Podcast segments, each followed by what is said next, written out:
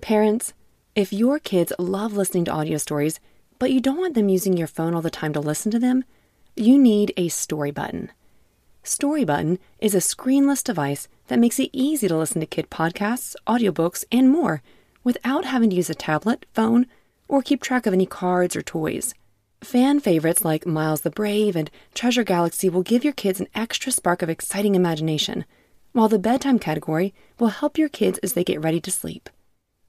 Go to storybutton.com to learn more and view all the content currently available in the library. Storybutton Imagination lives here.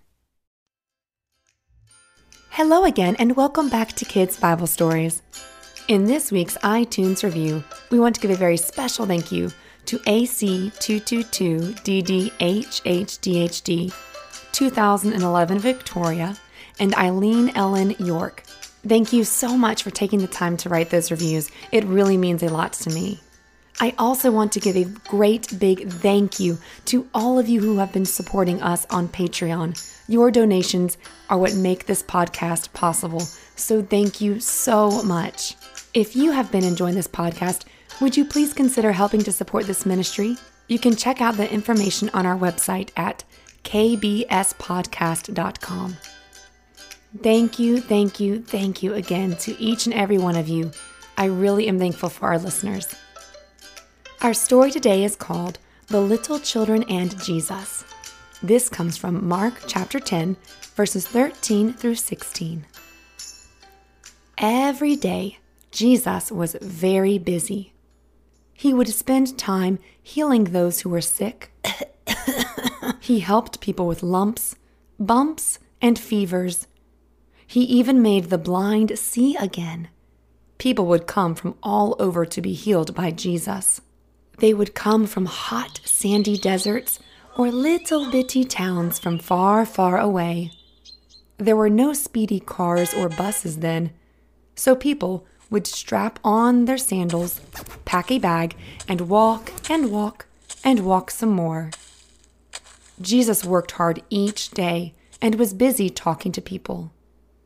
He taught people about how good God is, how much He loved them, Sometimes huge crowds would come to see Jesus.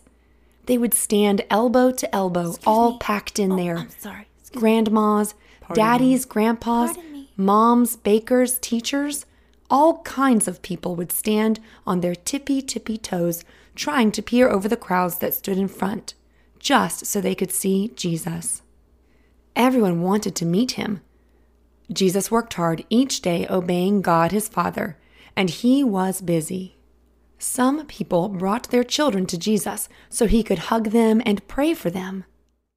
Psst, everyone listening, raise your hand in the air if you are a child. Great. So imagine you might be a kid that they would have brought to meet Jesus. Okay, let's continue.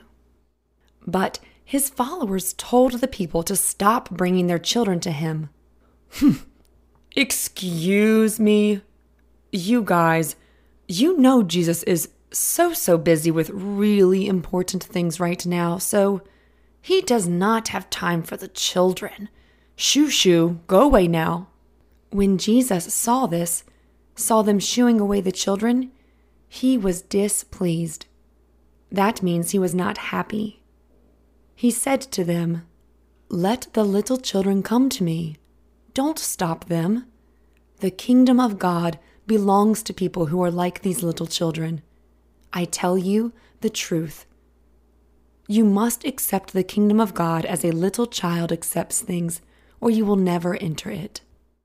Then Jesus took the children in his arms. I'm sure he gave them a great big hug. He put his hands on them and he blessed them. Well, that's it for our story today. But before we go, let's think about what we just learned. Answer this out loud for me. Jesus did a lot of things and was busy, but was he too busy for the children? No. No. Is he too busy to listen to your prayers? Nope, that's right. No matter how old you are, Jesus is never too busy for you. He loves you. He wants to hear you talk to Him when you pray. He wants to spend time listening to you sing or dance or watch you draw that cool half robot, half dinosaur creation. Here's my last question Do you have to be older to teach people about God? Like, do you have to be old enough to drive a car or be a mom or dad and then you're old enough? No. No. Do you think God uses you to teach people about Him?